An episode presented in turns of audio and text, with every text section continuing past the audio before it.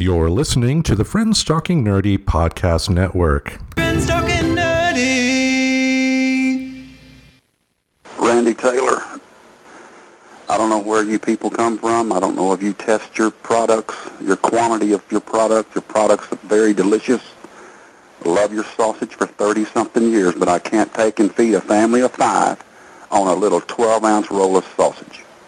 I don't mind paying you more money for your 16-ounce roll of sausage, but you don't have it anymore. You've got a 12-ounce roll, and you got three men that weigh over 200 pounds apiece, a woman that's a little plump Scotch girl, and a daughter who's 13, and you're going to try to take a 12-ounce roll of sausage and a couple of dozen eggs and feed that, it ain't going to work. And I'm not going to purchase your product anymore or ever again. And as far as your 16 ounce and maple and sage, I don't eat that. I'm not from the north. I'm a Texas man. Jimmy Dean sausage is for southern people to eat with the breakfast with the fried eggs and the T-bone steaks. And I can't see going to a little 12 ounce package to feed four, five, six people. And I'm not going to buy two of those 12 ounce packages just because you want to downsize and charge the same goddamn price. I'd sure like a reply, and I'd sure like you to go back to your 16-ounce package on your regular sausage, because I'm not going to buy it otherwise ever again. I'll just have my own damn sausage made like I used to 30-something years ago. It's not as tasty as yours is, but it'll work. Goodbye. That little 12-ounce goddamn roll of sausage is supposed to feed your brother and me and you 600 pounds of men, at least. You get my point? and the two girls, and they put it in that fucking pussy roll of sausage. Son of a bitch. Somebody needs their ass kicked. Some little consumer geekaroid fuck this shit up. Save money, save money. Save money, yeah, save money, save money. So fuck, I'm gonna eat, goddammit.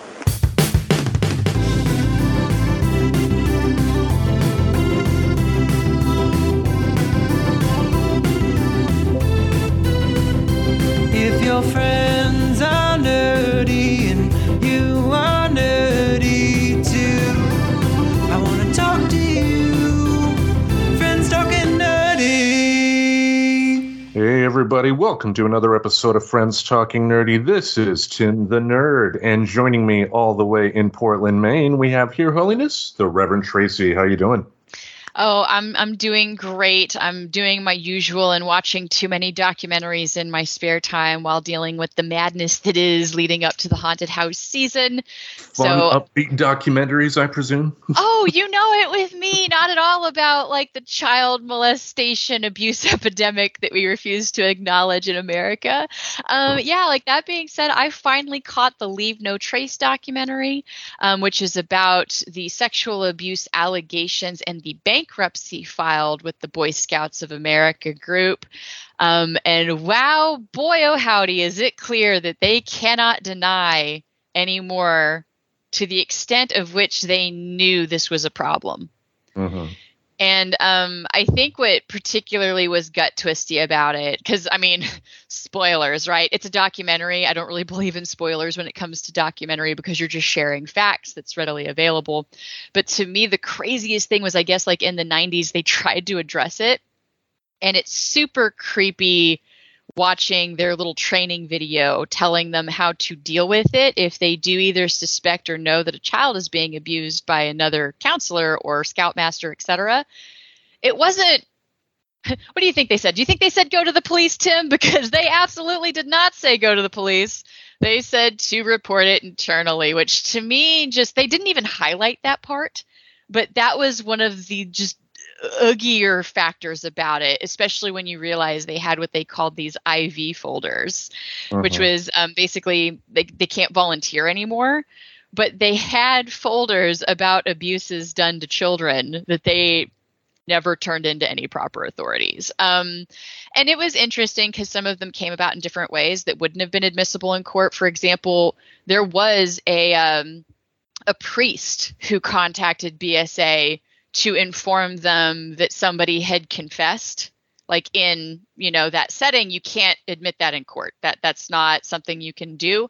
That is something that actually protects people and their religious rights. But i guess there's nothing saying that they can't warn an organization that you do shit that maybe you shouldn't be allowed to volunteer with them anymore. So interesting just documentary. I highly recommend it, especially if you can handle kind of hearing those things. Um, there is kind of some trigger warning stuff because, of course, some of the interviews they do explain what happened to them. So you have to have at least kind of a strong emotional gut for that part. But very well done, very informative. Highly recommend uh, watching that one. It was good. Good to hear. Good to hear. Um, yeah, like you said, it sounds like it's not the type of topic that you could just cut, uh, put on, have on the background for just anybody. You do have to be prepared for it. Yeah, maybe don't watch this one with your kids, right? Because it's a little bit, you know, a- above that that they necessarily don't need to be exposed to at a young age. But I think it's good knowledge to have, um, especially if you are a parent um because yeah i think you should be kind of informed of some of the more suspicious or the ways that your child may start acting out behaviorally if they do experience abuse. Because it can happen outside of the home and like they pointed out in this documentary it doesn't even have to be that they get them out into the woods right? Like there's these odd little opportunities where things like that can happen. So, um, and to me, it's just it's another documentary that to me says, oh, why don't we have more mandatory reporting education? Because if any of the school teachers had been able to identify these behavioral markers that children do, that they're not just being a shitty kid, that they're actually acting out because of something going on that they do not know how to talk about it I mean, some of these men aren't even addressing the fact that they were abused or talking about it for the first time until they're in their 40s, 50s, or 60s because you just didn't talk about it back then. So, and something that they even mentioned in the documentary is there's kind of a sigh of relief amongst victims who are trying to be survivors that we do live in a culture where we're talking about this more. So um, I thought that was cool that somebody actually said, like, I, I love the time that we're in now in that sense that this is being encouraged to be talked about because you're not going to stop it if you don't talk about it. If you continue to taboo the conversation, it's we're just going to have this endless cycle of children being abused by probably people who were abused as children. Like not to give a pass on that, but hurt people hurt people. That Yeah. I, people like to make fun of that saying, but there's a lot of genuineness to that. So, anywho, good documentary, great for raising awareness. Another one that's definitely a we should have mandatory reporting um, so that these kids have advocates to help them speak out when they might not know what to say or even that it is good to say. Because unfortunately, kids are wired to trust adults, right? Like, it stinks because adults are good at earning kids' trust. And that's only bad when it's in the hands of a person who's going to do bad things with that, right? It's incredibly good if, like, Captain America is good at earning kids' trust, or, you know, an, an otherwise upstanding real person is good at earning a child's trust. It's viewed as a good thing. But uh, yeah, it's just, you know, like I said, it's a good one to check out, if not any other reason than for awareness. And I'm sure, too, it's probably another great example of why people should never fall into the trap of trusting something based on its image. You should always question people in power. You know, you've had too many people over the years that, you know, have gone, you know, fallen onto the sword to defend the Boy Scouts only to find out that, you know, that the leadership not so good, you know. Oh, right. And I and it's not all of them, right? This is definitely more like a a few rotten apples type situation because mm-hmm. there's, you know, near thousands of these troops. But granted, God, they said something about like a hundred cases is still too many. Like especially for that number. There was this very eerie interview like back I think in the 80s or 90s where this guy's like, "Well, what you have to understand, it's only 99 out of 6, 7, 800 troops." It's like but the interviewer's like, "But that's too many." Like you, you, you don't see that this is anyway. I don't want to go on Yeah. too long about it. It's just it's a really good documentary and very informative.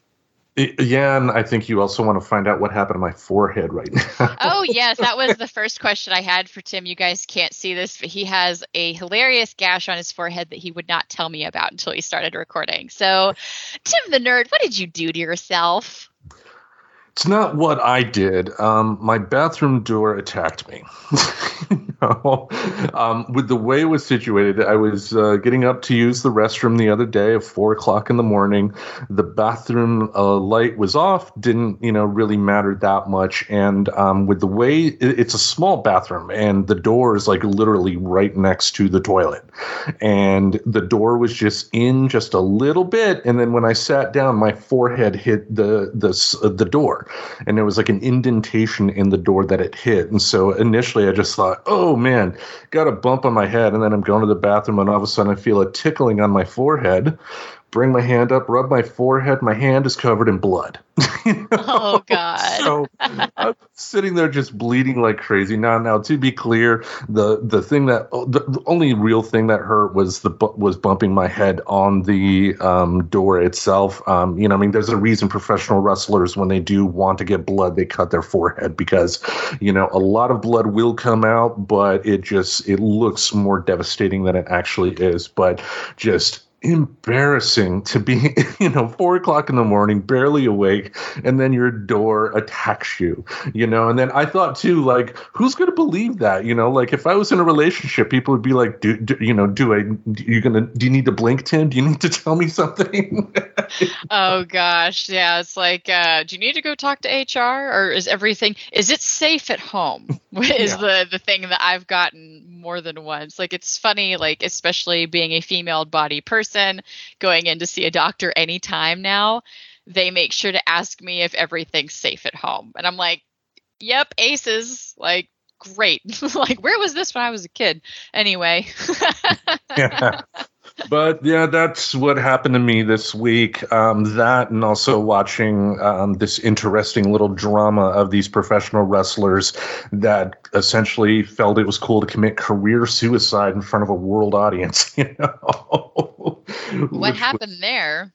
Oh man, it was started off. Um, at, it was with the wrestling group All Elite Wrestling AEW. A couple weeks back, they had a pay per view, um, and the guy who won the world championship, CM Punk, after he won the match, they had a press conference, and CM Punk is sitting next to the owner of AEW and starts going in and ripping personal, giving like personal insults, not only to another wrestler on the roster that uh, he went to court with. Um, he also started in insulting executive vice presidents of the company that also happened to be wrestlers next to the owner of the company. And the owner, while all of this is going on, is just sitting there nodding his head, which was like great look for the people that are being insulted. And then the, after that, after the press conference in the back, those executive vice presidents confronted CM Punk, and then a fight ensued to where a chair was thrown, which knocked somebody out, and a human being bit another human being. So, yay, wrestling! I was gonna say, at least they finally carried over that hitting somebody with a chair bit to reality, I guess. But uh, you know, normally you keep that stuff in the ring, you know, on the stage. Some might say, but uh, I don't know. Normally biting, that was like a Mike Tyson move. So weird that they kind of ripped that off of boxing. Yeah, I mean they've done some crazier things, uh, it, you know, on on the television for the pro wrestling world. But this this is just career suicide. This is just the the person, CM Punk especially, running his mouth about another person that he had a personal beef with in front of the boss. Was I mean, it's like on the one hand, it's like it's, it's I guess he didn't feel any, he didn't care. You know, it's like he felt the courage to be able to do that, but that doesn't make it right. You know, so Yeah. it's interesting to see that fallout. But let's talk about something positive here. Let's talk about Fearlandia. Yes, so you know, our weekly plug for the show that I am the casting director for, at least for this one more year, um, there in Portland, Oregon. We are still actively looking for people for Fearlandia. Specifically, if you are a makeup artist and you have photos or a portfolio of your work, please feel free to apply. We are looking for at least one more. That that is kind of their designated deal. Now, that being said, if you're a makeup artist with also an interest in acting, we are very happy to fold in in our SFX artists into our haunt. We love doing that. You guys work on the production, so if you want to be involved in both ways, you can be. Um, but yes, of course, these are all paid positions with Fearlandia. We do not do volunteer like um, certain other haunts in the area do, but uh, we are paid production. The artist roles are paid. The acting roles are paid. So that's how that could even work to your benefit. Of you could technically get paid for both roles in that sense.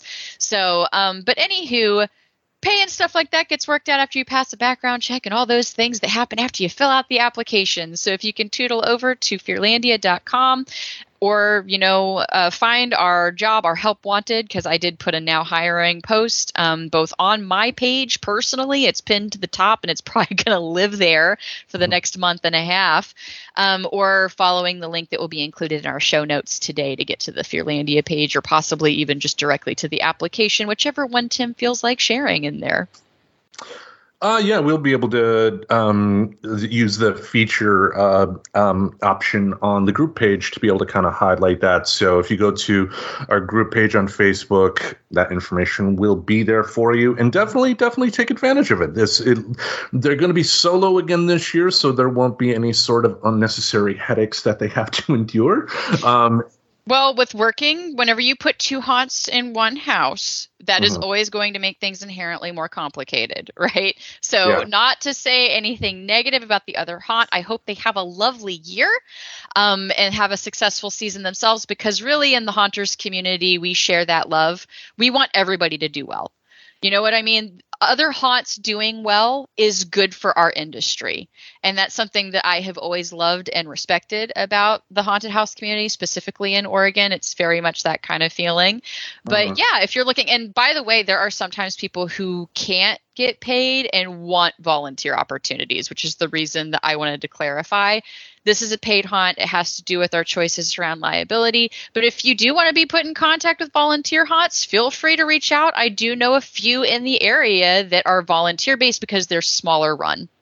Indeed, indeed. So Tim, quit being an asshole. Um, well, Tim, don't make assumptions. Know, right?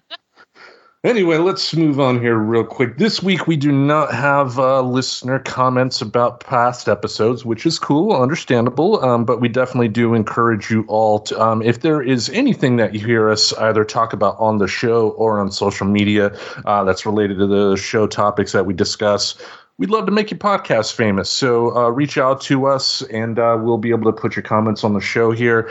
I last week with our bottled water episode, I did forget to bring up one company that is relatively new to the bottled water market called Liquid Death. They market it as if it's like an alcoholic drink, and the CEO of the company um, actually um, made sure that um, you know because of that, you know, one the the, the, the can kind of looks like a like a forty ounce that you would uh, get at a cheap bodega or something like that, but two, the CEO made wanted to make sure that he put his product out there in non-plastic containers. So there is a company out there that does recognize the threat of uh, plastic containers when it comes to bottled water and has actually done something about it. I'm sure there are people that may say, "Well, aluminum cans are still bad," but you know, c- compared to plastic bottles. I, I think it's it's definitely the better option. Yes, and they're also easier to recycle. Um, I believe the leaching issues aren't as much of an issue. But the other thing that's kind of cool about Liquid Death, I actually got introduced to it by my oldest stepchild. Um, Z really likes it a lot. And in case you're looking for anything that's got a little bit of flavor twist to it, they do that too. I know her favorite flavor is mango chainsaw. I've seen that featured on many of duo calls with her dad. So, or here dad. See, I always mess up the pronouns on myself, on other people. Um, but yeah, so uh, there's that too. If you just really don't like just water, I guess I can see some argument to that. And they do have some interesting flavors at least. Yeah, I mean, water is good in and of itself, but occasionally it is fun to have a drink that has some flavor. So it's good to see that they have those options. So, Liquid Death, we're not, you know, they're not sponsoring our show or anything like that. But I've tried, uh, I've tried it before. I I've liked it, and it looks like uh, your step uh, as well is a firm believer in that product as well. Yes, I've seen many a can because yes, it does kind of look like an alcoholic beverage can. So the first mm. time Z had it, I went, "What is that?" but uh, you know, no, we're not sponsored by Liquid Death. But if anybody from Liquid Death is listening and just wants us to sponsor them, maybe you can send me a case of your water and I might try it. I don't know, just saying. Yeah, yeah. I mean, yeah. If you do stuff for us, we'll be very happy. we sound so easy there, but let's dive into our main event topic this week. It's a topic that is near and dear to your heart, I know. Tell us about it. So, yeah, like just kind of piggybacking off of the bottled water conversation, and this is something that I've wanted to bring up a few times. I have made it no secret that I try to be a plant based human. Um, large and part of that is for mental health. There's little hashtags you can actually look up, little movements like plant based for positive change or whole body mental health, which, you know, that's that book that I talked about, How to Build a Healthy Brain, where she doesn't really support strictly the plant based diet, but just that concept that your diet and what you put into your body absolutely matters. Um, and I also come from a farming background where we used to raise our own animals. Mhm. And that's going to come up very quickly because I know pro con number one is I'm going to get into that part immediately. So I did want to give a little bit of that background. So this is something that I've been super interested in for a long time, um, especially when therapy was failing me. And I wanted to understand why I couldn't get my anxiety and my depression under control. And, you know, I had tried pills and then I had the unfortunate side effect that we talked about on the suicide awareness show where that was the the cocktail that got me the strength to try to do something very unfortunate. Um, and so I had decided at that point I, I didn't want to take the medicine route, at least not for a while. And I started looking into some things. And there's actually a lot of reasons to consider at least a vegetarian diet um, for mental health reasons, for physical health reasons, and for environmental reasons. And I love that this pro and con article is going to hit on all of those. So I'm excited to talk about this. And there are seven. We, you know, the nerd, the Tim the nerd and I, the nerd and I, Tim the nerd and I kind of decided that we don't want to cherry pick these pros and cons because it gives us something to think and talk about. Um, and so when you cherry pick, you're more likely to give yourself a pass on understanding something. So Mhm. we we are going to split this into two to cover all seven.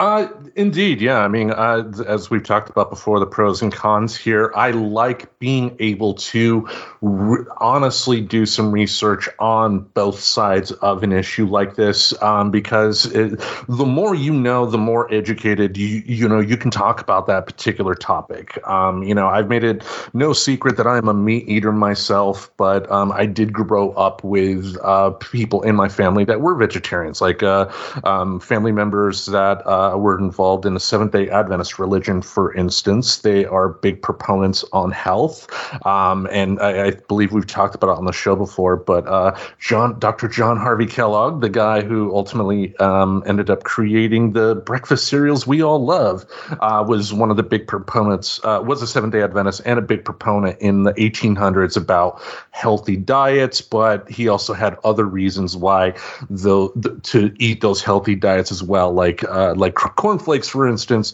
was meant to make you less horny. Apparently, not think about sex. Well, you know, he also was a big proponent of yogurt enemas, and I think that would also make one uh, pay, maybe less horny. But yeah, there's actually there is a drunk history episode on the Kellogg brother fallout. Actually, And the Um, foods that built America. yes, and Post. The inventor of Post cereal was actually a patient under Dr. Kellogg's care, and he totally went through their shit and stole like their recipe for the granola, and that's how we got grape nuts Mhm. because that was one of the dietary things they fed in the facility. So some of this stuff with food is very fascinating, right? Like we have been on a conversation about food and how to feed people and what to eat for decades. For several decades at this point. So it's definitely worth it to nerd out about and kind of talk about the different ways to think about this. Well, let's do that. Let's dive into pro con number one. Excuse me. So, you know, let me clear my throat. on nah, nah, nah, nah, nah. so pro number one I got to make it through this one without laughing, but I'm I'm going to give like another spin on this one.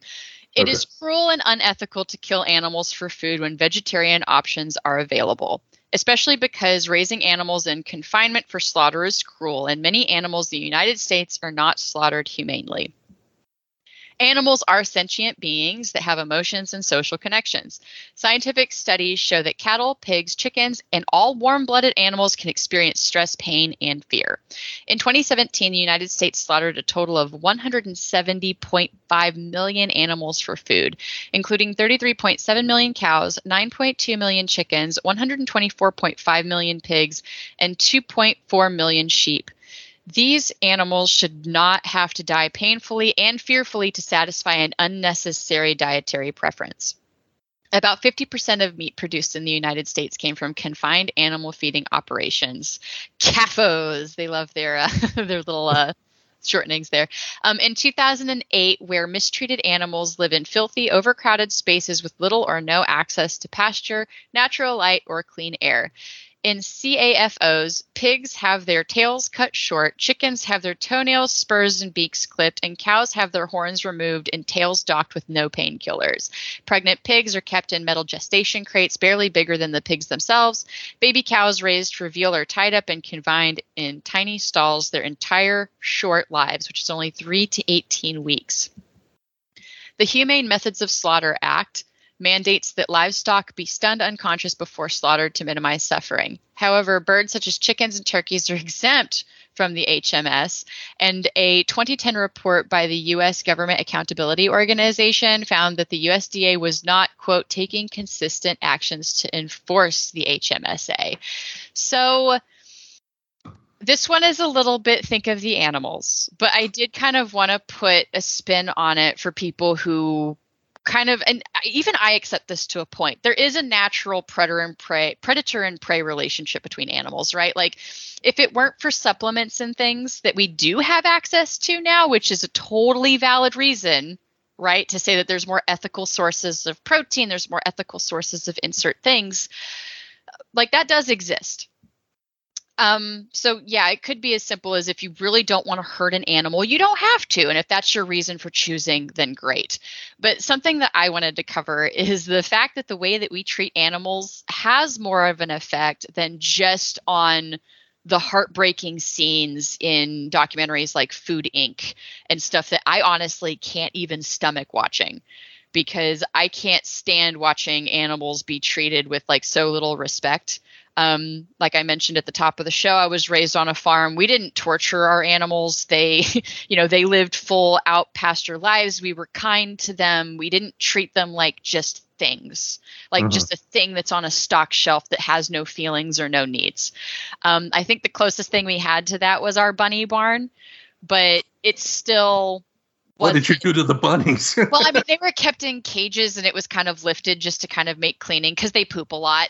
But Yeah. you know, they they still led very good lives for a rabbit being kept in a bunny barn, right? Um, Mhm. They were separate from everybody else, but we still went in and we spent time with them, and it made it harder as I got older because you know the bunnies are so fluffy, and I didn't want to kill them, and you know I did get to that point at some point.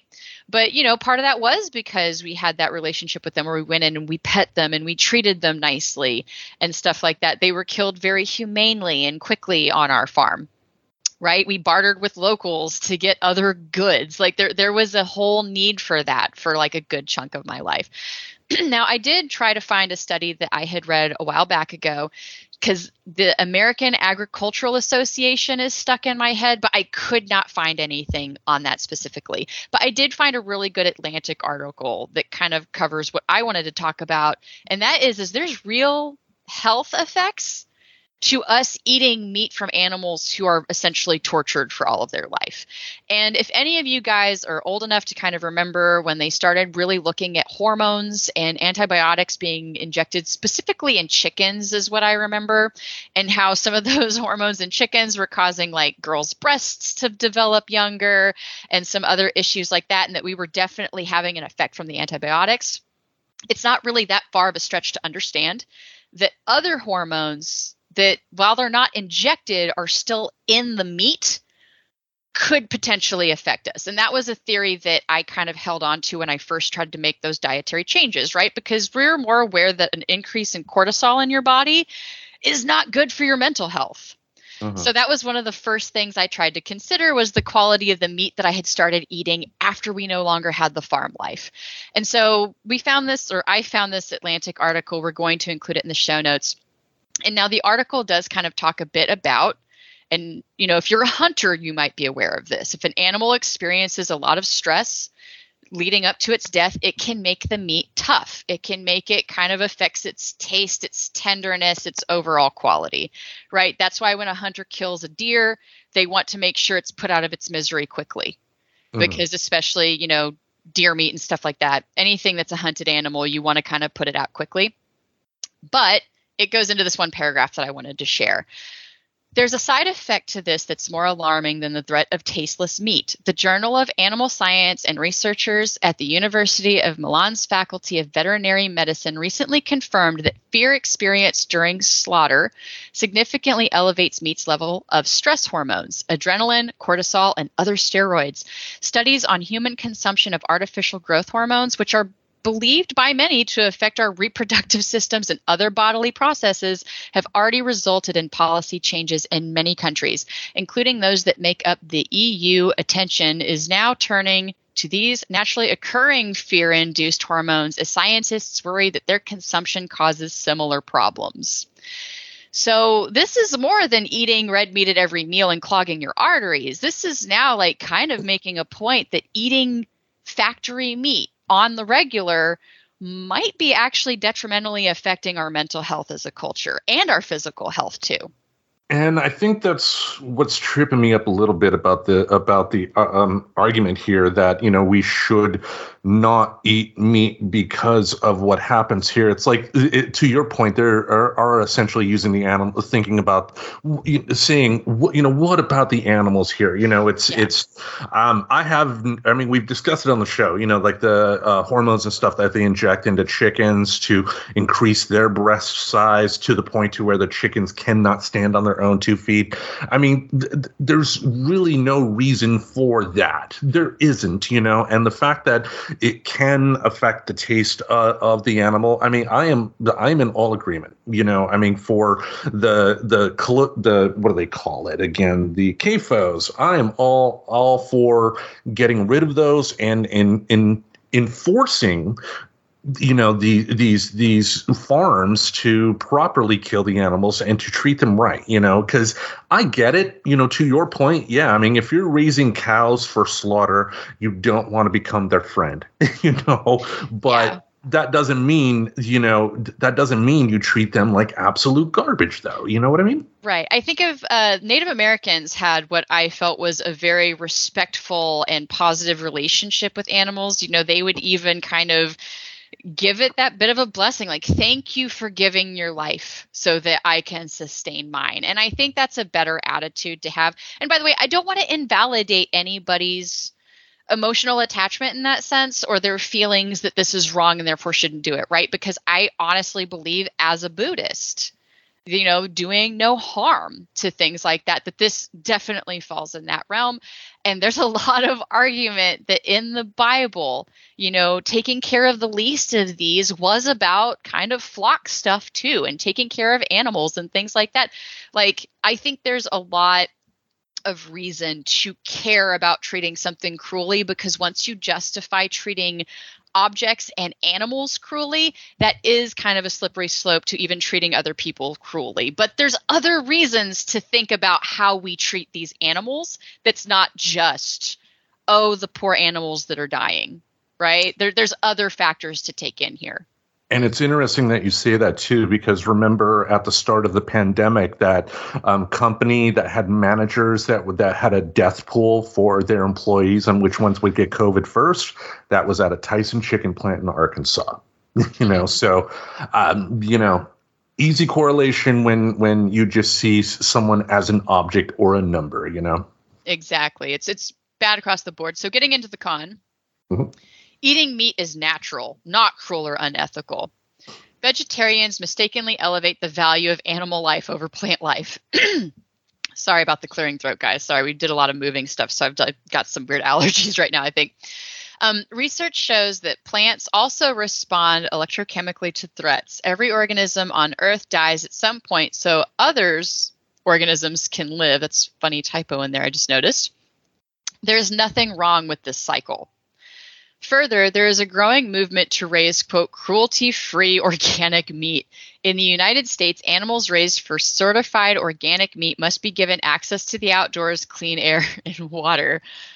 Sorry, I can't help but laugh through that, and I'll explain that in a minute, guys. They cannot be given growth hormones or antibiotics and must be fed organically grown feed free of animal byproducts. According to a 2007 report from the Range Improvement Task Force, organic meat accounted for 3% of total U.S. meat production. By the end of 2012, natural and organic beef accounted for 4% of total beef sales in the United States. And in 2019, 76% of consumers thought that grocery stores should sell meat and poultry raised and slaughtered with good animal welfare standards. U.S. slaughterhouses must conform to the Humane Methods of Slaughter Act, HMSA that mandates that livestock be stunned unconscious before slaughter. Many of the largest U.S. meat producers also adhere to the handling standards developed by Dr. Temple Grandin that factor in animal psychology to design transportation devices, stockyards, loading ramps, and restraining systems that minimize stress and calm animals as they are led to slaughter. By the way, there is a movie they did on Temple Grandin, and it is freaking amazing. I think, um, and I, I hope I'm not incorrect. I believe she has autism. Yeah. And so she kind of, in an interesting way that some autistic kids do, was able to kind of relate to these animals in a sense. And like, yeah, just that whole story is is beautiful. Um, now my problem and the reason that I giggled at the organic meat stuff um, that whole being able to technically meet the standards for organic meat does not necessarily mean that they are fully successful in removing all of the stress situation, right? Like having access to air and natural light can mean that they're still in a confined ass cage that's just outside right so and it's funny because the reverend brother my, my brother chris who was on the show he and i kind of started this funny game back and forth of like we'll just throw something in quotes and what it is is it's like basically the marketing stuff that doesn't actually mean anything. And mm one of the first ones i did was organic and naturally raised or what was it free range? Because unfortunately when you've got marketing people desperately trying to convince you to buy their things and if they've caught on that there's a market for people who want organic or want, quote, naturally raised products, they will meet those standards to a technical point and kind of miss the spirit of the whole thing. And then the downside is is by making it more specific, it can make it harder for smaller farms to meet what they need to meet for something to be claimed as organic. So I don't necessarily think changing what organic means is better. Personally, I'm more on the side of if you're going to eat meat, maybe just eat less of it and get it from a local butcher. Like you can totally vet your sources and get better quality meat that is not going through the filter of a marketing person that's going Mhm. to try to convince you that this is what you want. And normally, what I've found too, especially in Portland, Oregon, uh, with all the fancy uh, food shopping places you can go to, like the Alberta Street Co op across the street or New Seasons, yay. Um, organic usually is like a code word for this is going to cost more. You know? And and it, it's it's interesting seeing how people will flock to stuff like that not taking into account that nine times out of ten it's probably just as healthy as the stuff that you can get from much cheaper at a regular grocery store. Yeah, I mean, yeah, it, it's an unfortunate thing. I just think that overall, my view is that factory farming is more interested in marketing and Mhm. making mass money. Okay. And that for me is always going to give me a hesitancy to trust them because they kind of don't seem to give a fuck about the effects their food has on people. they don't i mean They want the bottom line, right? Any corporation their job in, in their inherent job is to continually get profits. And a company a company that does not do whatever they can to get profits is not going to be a company that's going to survive. Now do i agree with that mindset? By no means. But that's just a reality in today's capitalistic world. Exactly. And so, I mean, that's any big chain of anything, right? Like you can see that separation from the humans that they're dealing with. I mean, le- even looking at big retailers, they're just as guilty. They Mhm. kind of don't necessarily care where their product comes from. They kind of don't necessarily care how well their workers are treated. I mean, look at some of the didn't they do a same death poll at one of the Amazon freaking facilities? But um and stuff like that. Like it's just when you get big like that and the owners get so far removed from the workers and the end users, it's all numbers to them. It's very easy to emotionally separate the fact that it's humans that you're dealing with when you are put in a position to strictly look at numbers and your job is to make those numbers better. yeah So that's just a risk with anything big IMHO. Um, that's why it's like, hey, you know what? My the Mr. Reverend's boss goes deer hunting. So I am really looking forward to getting some ground deer meat and making chili, which Tim, you get to look forward to that one because I will make chili for the house. Um, or even getting deer heart because he doesn't necessarily like it, but he knows that I will use it. So he gave it to us last year. So I'm kind of assuming we might get some this year. Um, you know, you can win hearts oh gosh, no, I made like a spaetzle with it and it was amazing. Like I had never cooked deer heart before, so I was just trying to find a cool recipe. And like so basically there are ways. There are totally ways to get better meat and maybe just supplement your diet with more beans, which is also totally healthy and way fucking cheaper than the per pound you're spending on beef or chicken. Sorry, And- fact is fact. And you brought up uh, using a butcher as well, which uh, which surprisingly not as many people take advantage of as should. Because I mean, you- while the prices may be a little different than what you would get at a store, essentially what you, you what you have to do to use a butcher is kind of break yourself from the weekly spending mindset to you know I'm going to spend uh, you know a hundred bucks for a month's worth of meat or this, and you you know you get the kind of slices you want, and you know it's it's all done there, and and just cost wise, I, I believe it, it it will eventually even out, but it's like going to Costco compared to Fred Meyer, you know. Right. So it's like you can also contact your local CSAs. They know people, even in your local butcher shops. I guarantee they know farmers that are local. And uh, like something that my my mother-in-law and my brother-in-law do is with another family, they buy a cow every year and they they split the cost of it across them and then they have their meat. So there's a lot of ways that if you don't want to cut meat entirely from your diet, I'm not going to sit here and tell you that you have to, but if you really want to think of the the implications this has on your health and on the environment, there are better ways to have your meat and eat it too, so to speak. And if you are um, on the lower end of the economic spectrum and have to take advantage of stuff like food stamps, I believe most, if not all, butchers will accept EBT. Yes, and I do realize that's a big ask because that's asking you to use a resource that's going to use more of that resource because food stamps are dollar for dollar. It's not like you get a meat unit. You know Mhm. what I mean? It's like, oh, this is good for five pounds of something. God, I wish it were like that because then you would actually be able to be empowered to make healthier choices. But that's a total other topic, probably on food stamps and how those work. but yeah, like there's just ways to flex options that could be better for you if you want to look at it that way, if you're kind of like, well, you know, animals, we have this relationship and we kill them. Okay, but there seems to be other implications to treating them poorly and directly how it affects your health when you eat that meat.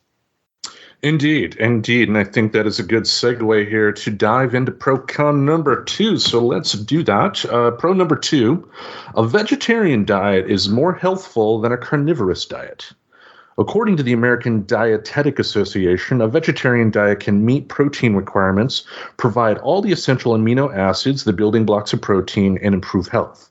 It can also provide all the necessary vitamins, fats, and minerals and can improve one's health.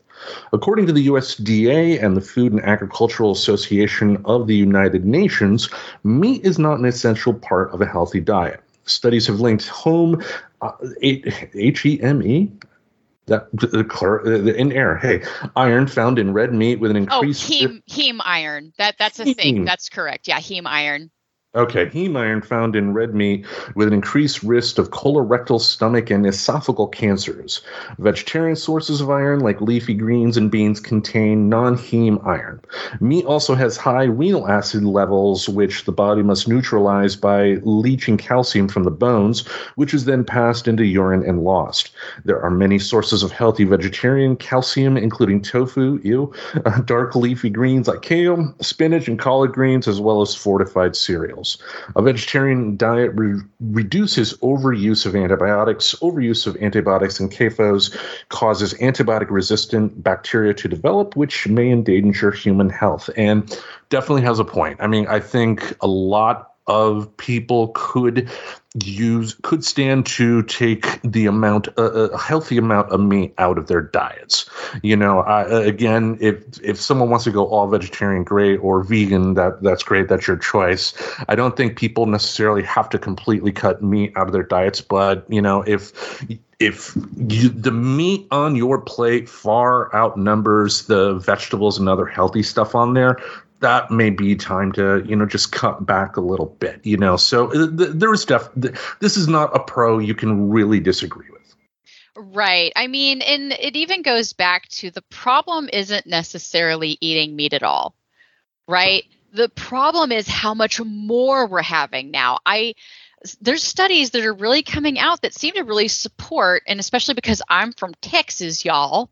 So we have our biscuits and gravy with our side of eggs and then you're probably still going to have some bacon with that, right? And then you got to have meat on your sandwich for lunch and you better have a good pot roast for dinner.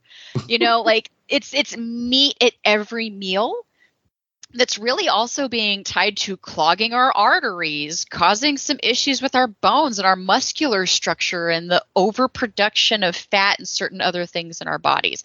So, if you think about it, meat wasn't eaten as much that like longer ago. Like even if you think about the Paleolithic diet, which is one of those things I remember reading about it being busted at one point, was you didn't eat constant meat. Like there's a reason that we're omnivores. There was a lot of supplementation with gathering other foods to eat because I don't know if y'all noticed this, we're not very fast.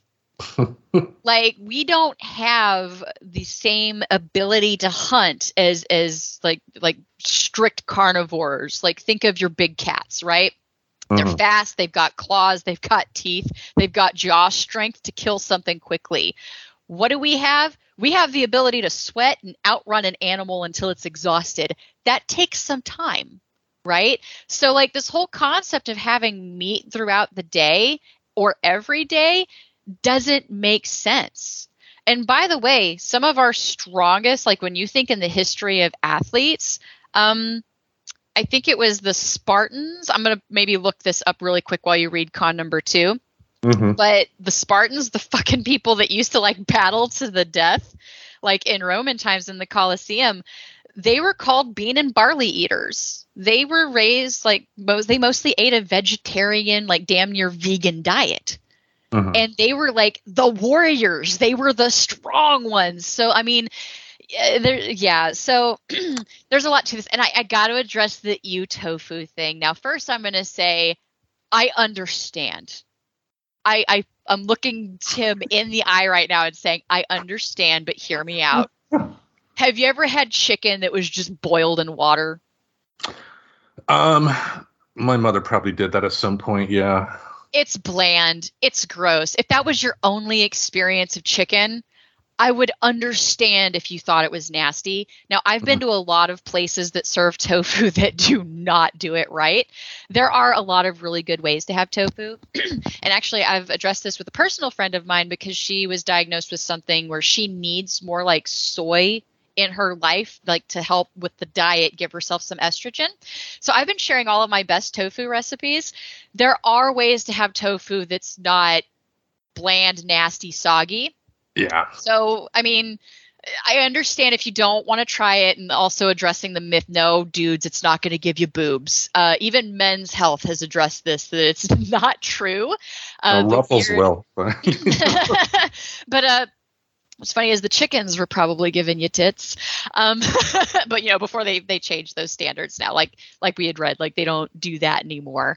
Um, but it's even funny because they were saying like due to the HMAs or whatever, but there was also an admission that there's like no strict like trying to make sure that people even do that anymore.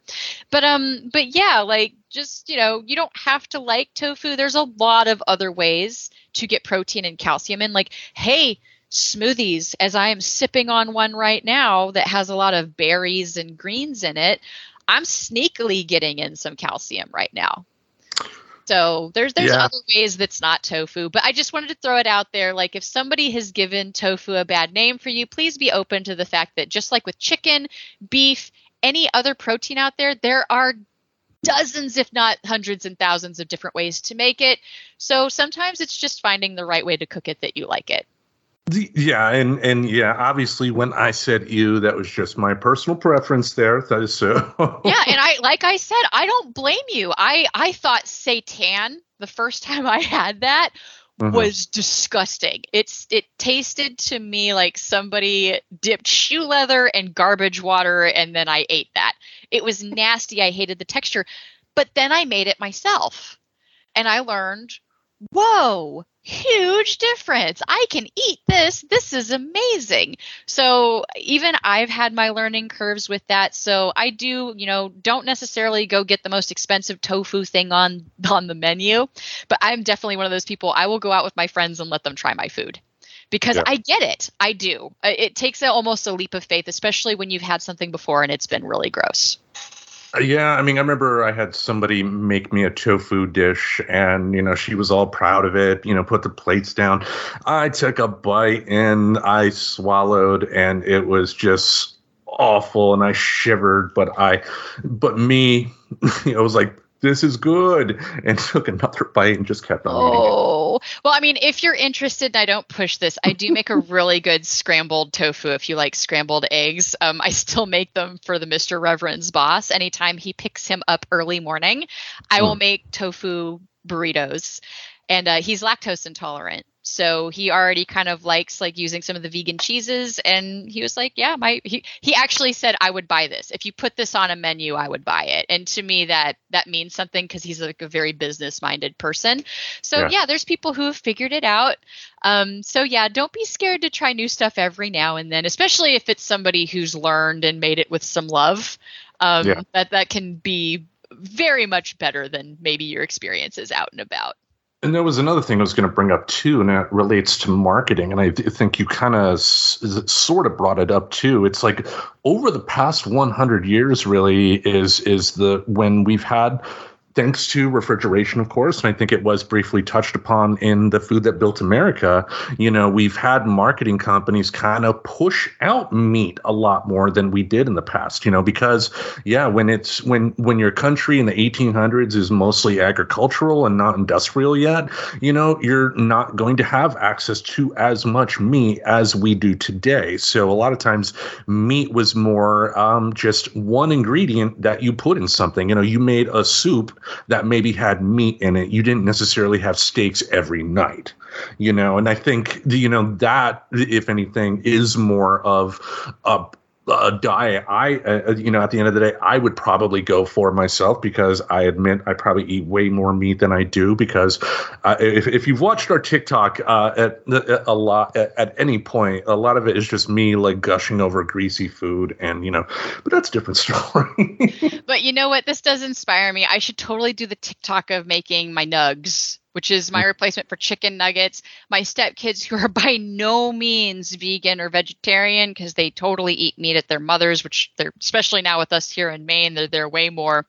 But my homemade vegan gyro meat Mhm. and my homemade vegan chicken nuggets are still two things that my stepkids request every time. And they've already told me that they're looking forward to having them again. So maybe I could at least do the chicken nugs because those are very easy, very crowd pleasing. And you know what? That just kind of sounds good. maybe Now now, I'm I'm craving it now. Now I'm hungry. Well, let's go on here to con number two, um, because that would put us one step closer to you being able to eat some food here. Con two, vegetarian diets are not necessarily better for the environment. Raising beef is often the most efficient way to produce food for humans. About 85% of U.S. grazing land is not suitable for raising crops humans can eat. 98% of the original American prairie lands, along with their native plants and animals, are gone. Most of that land is now covered in corn and wheat fields. Natural prairie uh, grasslands can coexist with sustainable herds of cattle or bison, but they cannot coexist with monocrop agriculture. Almost 100 million acres of farmland in the Corn Belt, about a third of the total farmland in the area, has lost all topsoil due to erosion, reducing corn and soybean yields by 6%, which is an almost $6 billion loss for farmers. The erosion also pollutes nearby waterways. 94% of U.S. soybeans, a vegetarian staple protein, and 92% of corn were genetically modified immune to herbicides. This immunity allows soy farmers to douse their fields with large quantities of weed killing herbicides, which are toxic to other plants and fish. Some scientists worry that increased herbicides can herbicide use could create super weeds. Processed vegetarian protein options such as tofu can cause more greenhouse gas pollution than farming meat.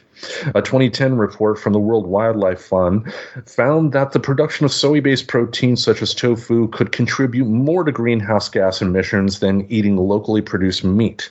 Giving up all animal products would only give a 7% reduction in greenhouse gas emissions. Vegetarian diets could, can cause the death of animals too. According to a 2003 study by Stephen Davis at Oregon State University, about six animals per acre, or 52 to 77% of the animals, such as birds, mice, and rabbits, that live in agricultural crop fields, are killed during harvest. Further, it is not necessary to become vegetarian to lower our environment our environmental footprint. Some vegetarians eat an unhealthy diet, drive SUVs, and consume eggs and dairy products produced at factory farms. Some meat eaters use solar panels, ride bikes, grow their own vegetables, and eat free range organic meat all of a person's actions make a difference, not just a single act such as eating meat. And I guess, sure, uh, that that is definitely true. But you know, like the, they're using the two wrongs make a right argument here. Right, which I'm I'm not a fan of. And then the other thing that my curiosity perks over is are they actually counting all of the emission factors when it comes to producing meat because are they just saying the factory output or are they including the methane gas caused by the herds of cattle farting you can't help that that's a real thing like that does release and that is a factor so I would be curious to pick, like, if I were going to spend that extra minute, I would pick at that and see if that's actually true versus the tofu. Um, another interesting factor to come in, and I think it's going to come in because they kind of split this funny because pro number three is about it being better for the environment. Mm-hmm. Because, and I'll let that go into like the water consumption, which is great since we just talked about how we need to be more aware of our water usage. Um, but yeah, the problem with some of the fields, from what I'm understanding of it, is we're having to produce for both because you're producing so much corn, but a lot of that corn ends up going to feeding meat, which then gets fed to people. Like it's almost like a middleman argument. So, but I, I do think the next pro will go into that a little bit more in a second. Yeah, and I, I, I believe we've briefly talked about this, and I believe it was also uh, brought up on last week tonight. But the reason there is so much corn is due to government subsidies. You know, the government could easily say, "Hey, we're not going to subsidize corn anymore, but we will subsidize celery. We will subsidize, you know, cucumbers, whatever healthy food that they want." But the reason we do have so much wheat and so much corn government subsidies. And that would be another way for the government to step in to kind of make it better. You know what I mean? Yes, and I did think it was funny that little bit of shade, and this is, I think, more to the people of, oh, you're hurting the animals, like the animals that are harmed.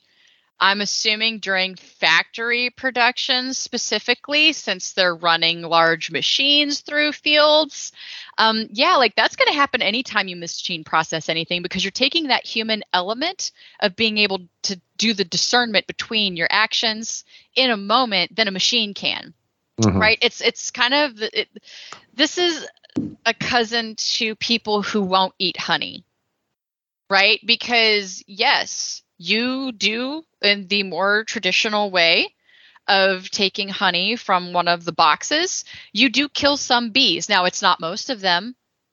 It's not a large portion of them, even. It's some that get stuck because they need to take the slat out. Yeah. But even then, honey production has gotten better. Like when the Mr. Reverend and I eventually own our house with some land, I want to put a bee box somewhere. I want to attract bees to my garden. I also would love some local honey to help with allergies. And now they've made some where you do a little shift and it'll crack it without ever having to take those out. And you can almost have like how um, you can tap a tree and have a spigot to kind of get the syrups and stuff. They've Mhm. made that.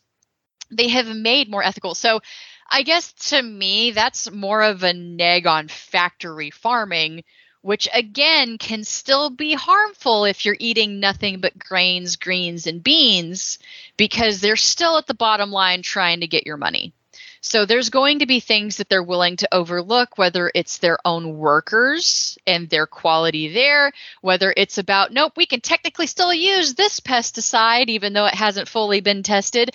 Those are the decisions big factories tend to make when you're so far separated. So, right, like this is something that's not just guilty in factory farming of animals, but also factory farming of plants. So, to me, this is just going back to maybe try to get vegetables more locally where you can, where it makes sense, right? Like I do try to supplement with buying bulk because otherwise it would be insanely expensive to do it across the board.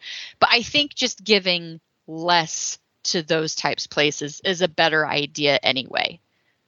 Well, let's dive into pro number three because, as you mentioned, it does kind of tie into the con for two. Yes, because we're con number two says the vegetarian diet is not necessarily great for the environment. Pro number three, a vegetarian diet is better for the environment. So let's read that counter argument, shall we?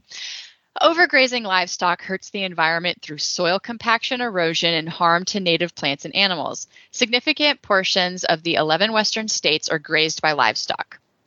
Grazing has been a factor in the listing of at least 171 species of animals and plants under the Endangered Species Act because the large tracts of flat land interrupt natural habitats. Grazing also has, oh, sorry, grazing has also damaged streams and riparian areas in the western United States. Abstaining from meat would help restore land more naturally suited to provide habitat for native plants and animals. A vegetarian diet conserves water. Producing one pound of beef takes about 1,800 gallons of water, about 576 gallons per pound of pork, and about 486 gallons per pound of turkey, and about 468 gallons per pound of chicken. A pound of tofu only takes about 302 gallons. And just to kind of make that side note, I wouldn't be surprised at all if some of these towns that are being affected by the bottled water people wanting their water more than they want them to have the resource. I would dare say this very well could be a factor in those situations too, because you're dealing with these big factories who say, well, we need this water to feed America, right? Hmm. We need it for our beef, et cetera. Anyhow, back to their their pro. Um, meanwhile, raising animals for food contributes to air and water pollution. Manure produces toxic hydrogen sulfide and ammonia, which pollute the air and leach poisonous nitrates into nearby waters. Runoff laden with manure is a major cause of, quote, dead zones in 173,000 miles of U.S. waterways, including the 7,700 square mile dead zone in the Gulf of Mexico. People living near CAFOs often have respiratory problems from hydrogen sulfide and ammonia air pollution. A peer-reviewed 2006 study of Iowa students near a CFAO or CAFO found 19.7% had asthma, nearly three times the state average of 6.7%. A vegetarian diet leads to lower greenhouse gas emissions. Greenhouse gases are created by enteric fermentation, aka animal farts and burps, manure, decompo- manure decomposition, and de- deforestation to make room for grazing animals and growing feed. A June 2014 peer reviewed study found that diets including meat cause the creation of up to 54% more greenhouse gas emission than vegetarian diets. According to the United Nations Environment Program, a quote, worldwide diet change away from animal products is necessary to stop the worst effects of global climate change. So, see, it hit kind of all those high notes and I don't remember which documentary went into it, and maybe after we release the second episode or sometime in the weeks that these are airing, I Mhm. might make a list of my favorite documentaries about. Granted, they're more veganism, but vegetarianism. I think it was Game Changers because they did the perfect trifecta of like the body effects, the environmental effects, and like I even think they did mental health too. And they also had Arnold Schwarzenegger on there who did somewhat recently go to a vegan diet after one of his scares with his heart. Um, but I want to say they talked specifically about these neighborhoods where they put like some of these factory farms and them being in poor neighborhoods. So it being just another way that lower income folks tend to get abused by our larger marketing system, right? Because they're not going to put the pig farm next to wealthy Americans in the nice neighborhood. No, they're going to put it over there where the houses are really cheap because of the location to the factory farms. So, see, there's other implications that's even causing harm not by eating it directly, right? And uh, again, I mean, the argument that they're making here is kind of disingenuous because they're not arguing really about eating meat. The argument here that they continually make in the pros here is is about factory farming. And you know, I, as a meat eater myself, I would support if we put uh, if we enforced a lot of these rules that we apparently have on the books that we're not enforcing these companies to do, and also too.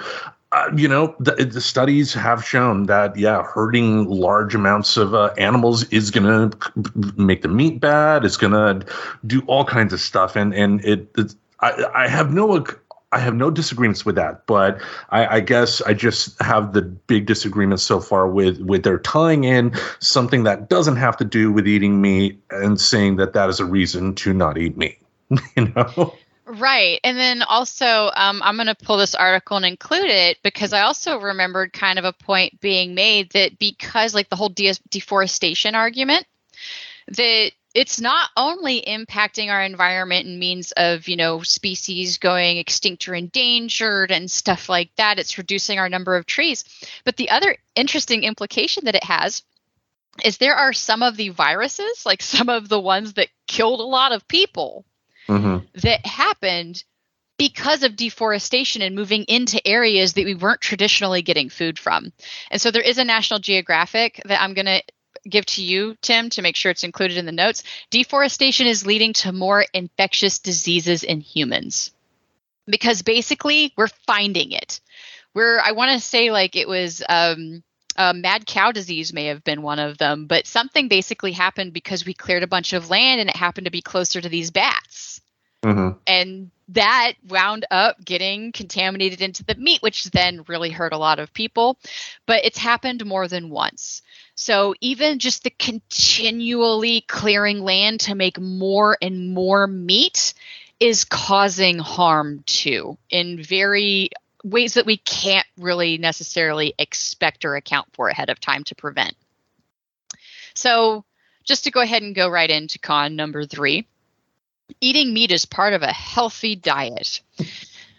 Meat is the most most convenient protein source available. In one serving, meat provides all the essential amino acids, which is the building blocks of protein, as well as essential nutrients such as iron, zinc, and B vitamins.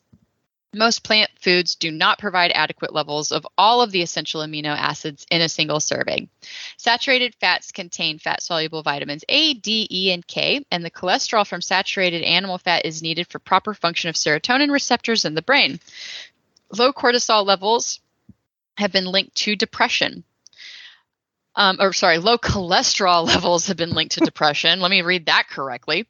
According to a study by researchers at the Institute of Social Medicine and Epidemiology, vegetarians quote suffer significantly more often from anxiety disorders and or depression. Saturated fats are also essential for, we could totally get into that in a minute though. Saturated fats are also essential for building and maintaining brain health or maintaining cell health. I need to learn how to read, folks. I'm sorry. And help the body absorb calcium. Meat is the best source of vitamin B12, a vitamin necessary to nervous and digestive system health. Although it is also found in eggs and dairy, a peer reviewed July 2003 study showed that two in three vegetarians were vitamin B12 deficient compared to one in 20 meat eaters. Eating meat also provides a better source of iron than a vegetarian diet. The body absorbs 15 to 35% of the heme iron in meat, but only absorbs 2 to 20% of the non heme iron found in vegetarian sources like leafy greens and beans. So I did want to throw out there 1 in 20 is still a lot of people to be B12 deficient. And mm. from my understanding of B12, one of the best sources that I get is something called nutritional yeast, which is a darling in the vegan community for making vegan cheesy sauces.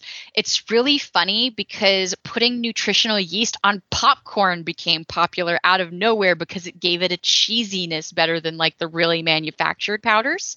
Um, so B12, we would get more from our vegetables, like in the wild. But the problem is, and it's not necessarily a problem because we do want factory farmed or any farmed vegetation to be cleaned well, is that we wash it off. We wash it off in the cleaning process to prepare it to be sold commercially. So, really, the best source of B12 we don't get because of our cleanliness standards. Now, that's not a problem but this is where supplementation really comes in handy because that's just that lesser of two evils things, right? Like you, you don't want E. coli. You Mhm. don't want things that we found are more likely to be gotten by not having these cleanliness standards. But yeah, there's there's better ways to get it than in meat, but most Americans are deficient in B12. And let's be honest here too. Uh, when I see eating meat as part of a healthy diet, you know, usually the people that will say that are probably like 400 pounds and you know eat 95% meat. You know, and and, and think about it too. Like you have a nice steak, you're not going to be eating necessarily super healthy stuff along with it. You're going to have a baked potato drenched in butter and sour cream. You're going to have bacon on top of it, and think about all the greases that that are uh, in it as well. Um, you know, and also think about science too. I mean, the su- you mentioned supplements. I mean, you can buy. Can't you buy like vitamin B12 pills that you just take like one a day and boom, you get your supplement? I mean, th- th- we have thanks to medicine, thanks to technology, we have ways to where if you did want to have the vegan slash vegetarian diet, you can do it without missing these other things that are getting somewhat lost in the process, you know? Yeah, and like something that I've made fun of in the past, um, as far as unhealthy vegetarians go, oh, absolutely. Just like there's that that you just mentioned with unhealthy meat eaters. I think the problem here is education on our food because something that I have totally kind of made fun of is what I call Oreo and Dorito vegans. Not to break anybody's brain here, but Oreos are vegan, guys. Now, if you eat Oreos for breakfast every day, that is not healthy. That is not good for you. Like um, what I've loved about listening to building a healthy, healthier brain, or no, build a healthy brain by Kimberly Wilson, Mhm. is she's actually going into how we have a lot of deficits in our diet. That means our body is not getting what it needs. Some might say that if your body at some level knows that it's like, in a way, kind of dying, or not getting what it needs, it's going to increase things like anxiety feelings and stress feelings because your body's not operating at its optimal. So, yeah, like some of that, like I understand, but I think we have problems whether or not you're eating meat or not with the whole what is a healthy diet? What should we be eating? And having true education on that that's not being influenced by lobbyists. Because Or whenever you look. Yeah. well lobbyists and marketing right because there's also like the my plate now like what used to be the food pyramid a lot of that did have influence from big beef and big dairy big beef is its own lobbying nightmare Um, and dairy is too. Like that was kind of part of the three glasses a day campaign that came from the dairy lobby. And what they found after years of sitting there on TV telling people to have their three glasses a day to decrease osteoporosis was that osteoporosis went up because it turns out there's also things in dairy that blocks our ability to absorb the calcium in it. Because it turns out it's not as simple as, oh, this has this thing and we are absorbing it. And they did kind of go into that with the iron, right? Like we do absorb things differently. So to me, this is more of, yeah, meat can be part of a healthful diet, but it also takes some education and some willingness to not have it at every meal. Yeah, because there are plenty of vegetarians that will chow down on the Beyond Meat stuff. Oh yeah, and that's not necessarily better. Now granted, I do buy those things, like right? Like I'll get stuff like that on sale, but it's a treat food. Yeah. It's like I don't need a box of Oreos every day. You know, I don't need a Beyond Beef patty. I don't need Tofurky slices every day. Like a lot of my meals, if you ever go onto my Instagram or anything, is beans made like dozens of different ways because it goes into there's hundreds and thousands of ways to make different things. My personal favorite is chickpeas. I think they're amazing. Um, I also really love my lentil sloppy joes. Salads are great. Soups are amazing. Like there's a lot of food out there that's not going and getting the faux version of the same unhealthy diet that we've been encouraged for generations to eat. Indeed, indeed. So, speaking of that, should I dive into pro and con number four? Yeah, last one for this episode, and then we'll split to a second part. All right. Pro 4 eating fish is not more ethical, environmentally sound, or healthful than eating other animal protein sources. The US EPA states that nearly all fish and shellfish are contaminated by methylmercury, a potent neurotoxin from industrial pollution. The omega 3 acid ALA, found in vegetarian sources like walnut, flax, and olive oils, is converted by the body into EPA and DHA, the essential omega 3 acids found in fish and sufficient to meet the dietary needs of humans. And again, it's it, they're arguing to not eat fish, but the argument isn't that the fish themselves are what is the cause here. It's other things that are that are causing the fish to not be healthy, and that is definitely something that should be addressed. You know, I mean, people in a pinch, if if you are poor but you live next to some flowing water and you got a fishing pole, that should be the one thing that you should be able to uh, eat and be able to ha- be able to enjoy, I guess. But you know, it the argument that we shouldn't eat fish because factories are poisoning them isn't an argument against not eating fish. It's an argument against stopping the factories from polluting. So it's funny. I just looked up really quick how does mercury get into lakes and streams, and one of them is discharge from industrial waste. so, um, and that's just a quick Google, guys. This is not saying that I, I fully vetted this. I was just curious while Tim was talking. I'm like, that figures. So I just I love that this is almost like a pescatarianism ain't enough. You got to go full vegetarian. Um, that being said, from what I understand of methylmercury intake, I guess this is more of an argument of don't eat fish for breakfast, lunch, and dinner either. I mean, fish is a great source of omega 3 fatty acids, and that's actually a building block for your brain. That's Mhm. one of the ones that Kimberly Wilson goes into with her book about how we should have it. Now, granted, this is also where supplementation is great because guess where else you can get similar to the, the, the same structure of omega 3s found in fish? It can also be obtained from algae. So you can actually get algae based omega 3 fatty acid, um, DHA. Totally safe to have it. It's a way to supplement because, again, like I get it if we were living off the land like we were generations and generations ago. But the thing is, is we do have a science minded community where we can actually supplement some of these things. Like, hey, if you don't like nutritional yeast and need to get your B12 up, you could take a B12 supplement. It's not that crazy of a thing to do.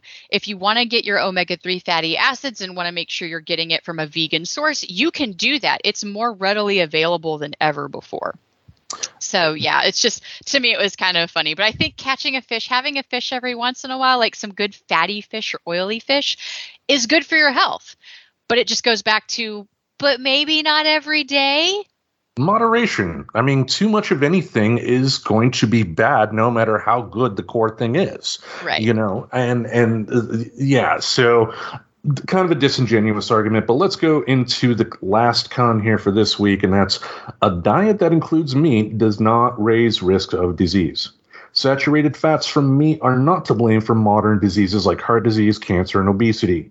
Chemically processed and hyd- hydrogenated vegetable oils like corn and canola cause these conditions because they contain harmful free radicals and trans fat formed during chemical processing.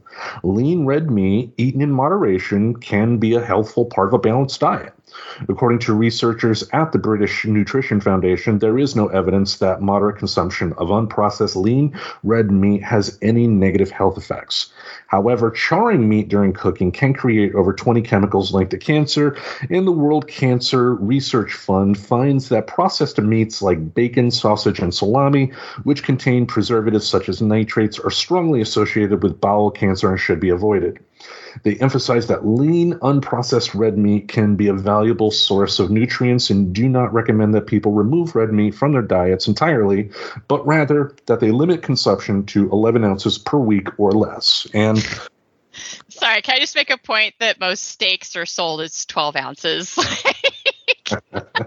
and that's per week. That's even the pro meat people saying that's how much red meat you should have in a week. That's not including a burger, which are, you know, quarter pounders, right?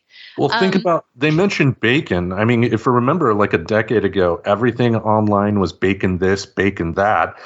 That was because of marketers related to the bacon industry pushed it out there that you know bacon is somehow a good thing. They helped push that to where people were eating more bacon and. As we've said, yes, if you eat constantly all uh, ninety percent meat, yeah, that's that's not healthy. Eating meat in moderation is the way to go if you decide to eat meat. You know, so yeah, I mean, I, I, agree with that. You know, if you are if you are eating the proper amounts, the eleven ounces or less for for a particular week, you know, then you're following the instructions, you're doing good. But uh, as Americans here, you know, we're the type that go to 7-Eleven, buy those quarter pound uh, hot dogs, and and just have to plow our way through those. We, you know, go to McDonald's, we get the smash burgers. We overdo it, and when you overdo it, it's going to lead to bad health stuff. So I don't disagree with this.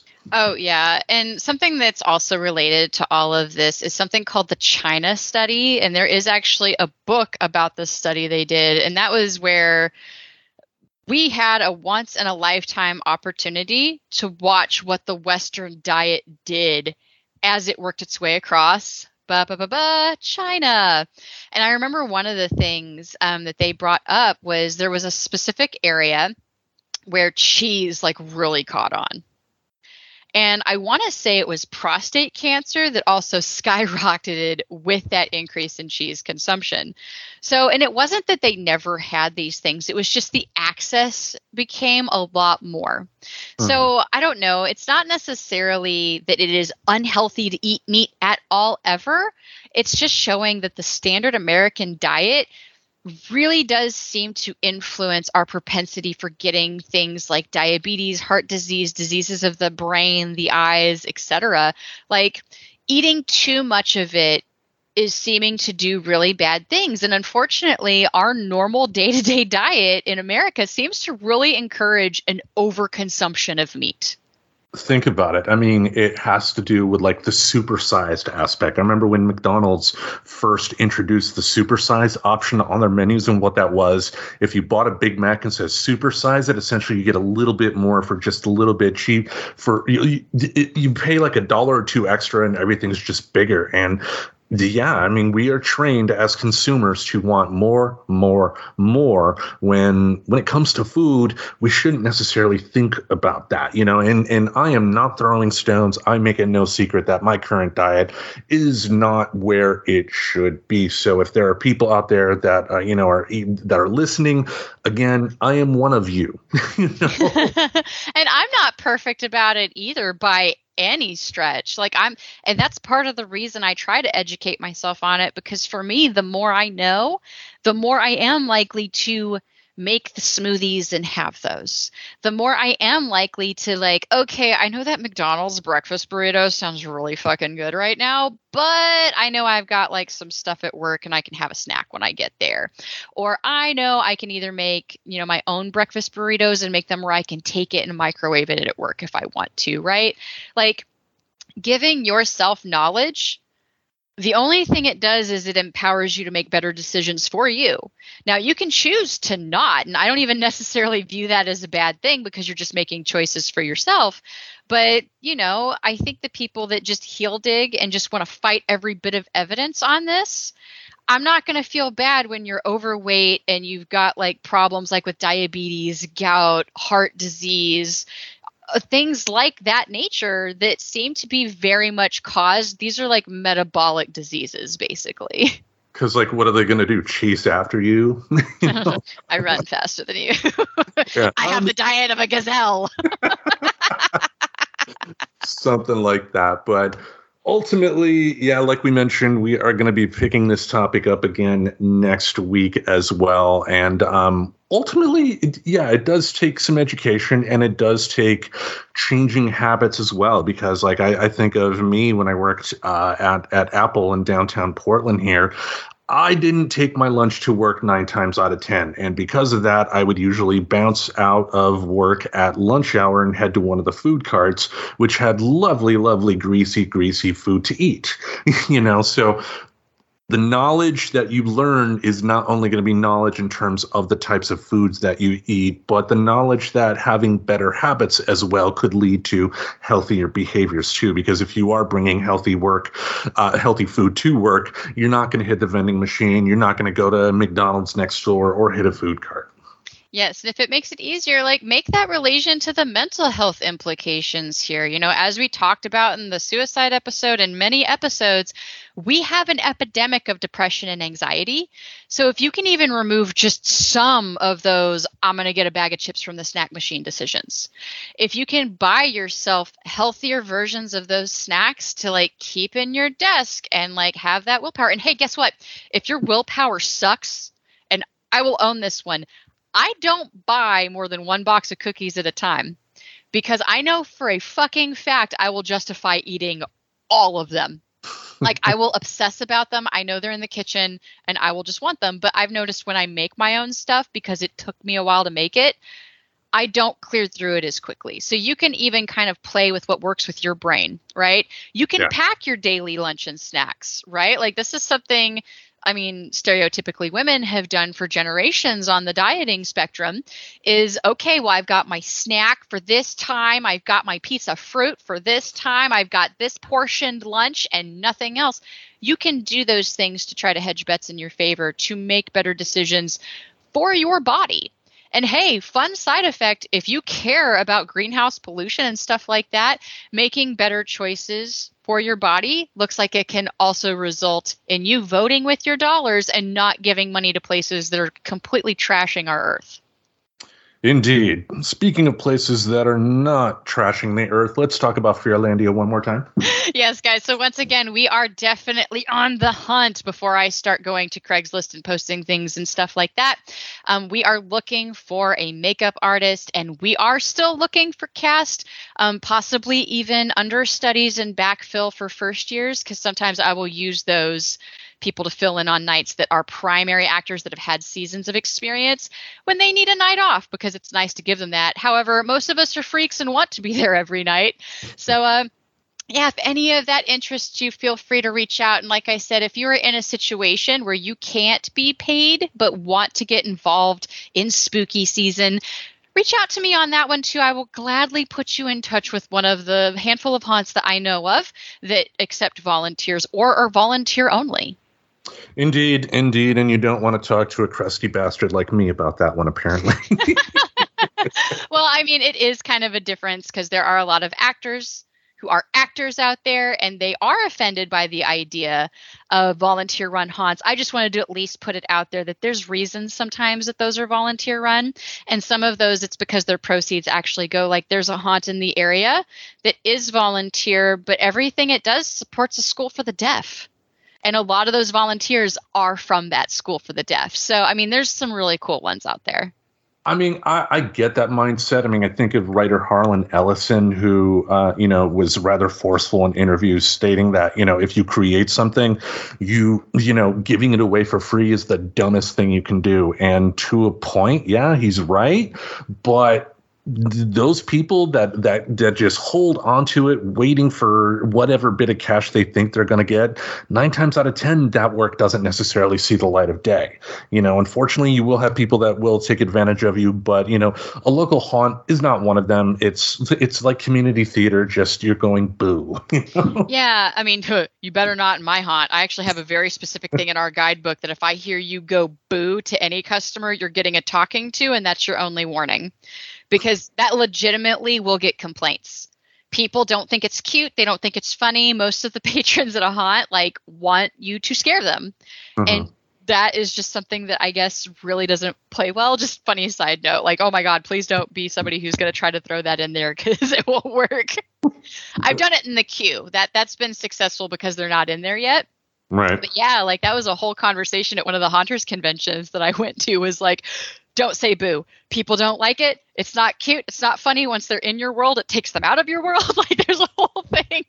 anyway, that little side tangent aside, if you're really into spooky season, those tend to be the people who also don't mind volunteering and helping something for free, right? Because you get an excuse to play Halloween all month long and not be looked at weird by your coworkers by wanting to wear a costume every day. So there's a lot of benefits to getting involved that's not just the money. And it's a better holiday than Christmas. So at least it's not, you know, super in the background of marketing and toys. Thanks, Mattel. Anyway, I've, also started watching the Toys That Built America, and uh, they did a whole thing on Mattel and Hasbro, and they're like back and forth, and how we got to the point where we advertise directly to kids. So we can yeah. thank Mattel for that move. yeah, my generation, we were the fir- we were the guinea pigs for that with uh, Transformers, He-Man, and the Masters of the Universe and all that stuff. Ooh, that's the next episode. Was uh, He-Man? I think that's what they are going to bring up in the next one that we're going to watch. We just kind of started it, so. Oh man, there. It's funny though. The He-Man actually did have some writers on on that show that went on to some bigger things, like uh, the guy who created Babylon Five one of his first jobs was working on He-Man. And some bonus nerd for you guys at the end of the episode. How about them apples? Indeed. Well, we thank you all for listening. Every Saturday, we'll have something in this podcast space to entertain your ear holes. Until we meet again, we bid you adieu. Eat less meat.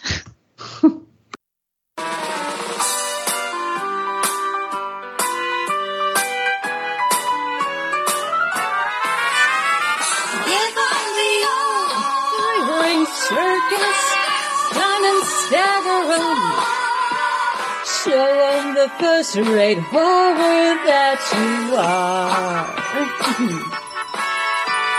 long as you keep a way of balance, how can they spot you're full of malice? Razzle dazzle them. Razzle dazzle them and they'll beg for their lives.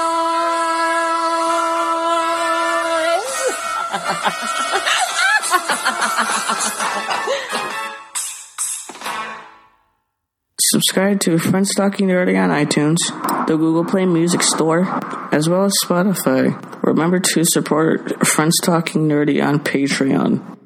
Goodbye, darling.